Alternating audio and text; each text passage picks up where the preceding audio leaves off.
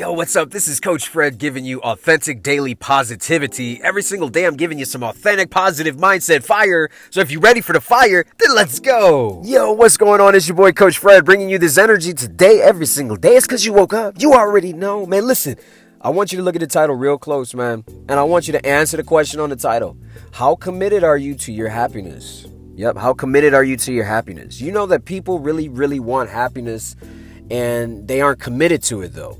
And I'm, I'm gonna really break this down for you, man, because happiness does not start from things outside of you. It doesn't. As much as we like to think getting a new something or getting more money or getting a new house or whatever is gonna make us happy, a new man or a new woman or someone in our life, that shit doesn't make you happy. Like it has to start from within. So I want you to really think about this right now. And this is very, very important. Like, how happy are you right now? What's your rating? And you can't say five. Your rating on 1 to 10. 10, you like really upset, depressed, or excuse me, 1, you're really ups- upset and depressed and angry, or 10, you are super happy, excited about life. Like, where are you on that scale? Now, I want you to understand one thing, man.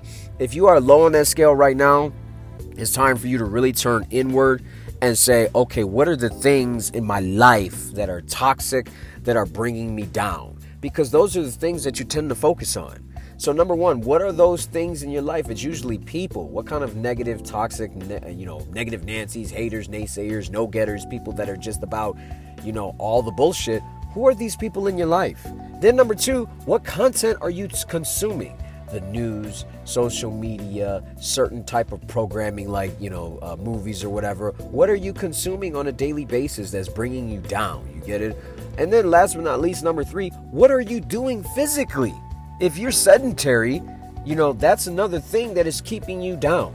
Uh, object at rest stays at rest. You're just sitting there. It's almost like a car that's in a garage that just deteriorates because it doesn't move. It's not being used. So, what do we do that's opposite of that? Listen, man, you get committed to movement.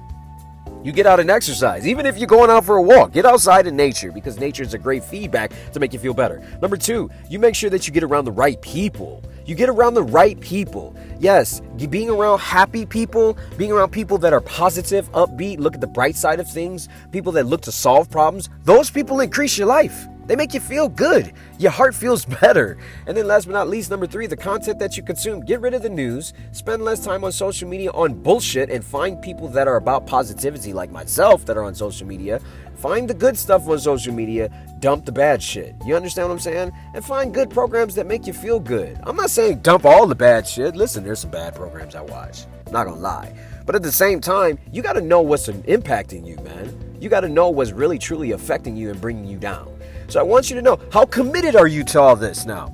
This is the question. Because most people love negativity. They love trash. Misery loves company. So when they're feeling down, they love to be in that bullshit. They love to be in that cesspool. And then they complain that they're not happy.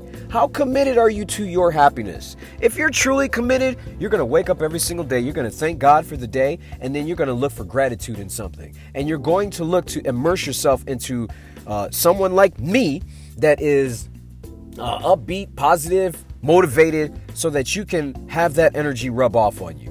Because if you're not committed to that, you will stay depressed, angry, upset, and bitter. And you will find yourself just lonely because you won't understand why your depression is consuming you. So the I'd say positive energy is reciprocal.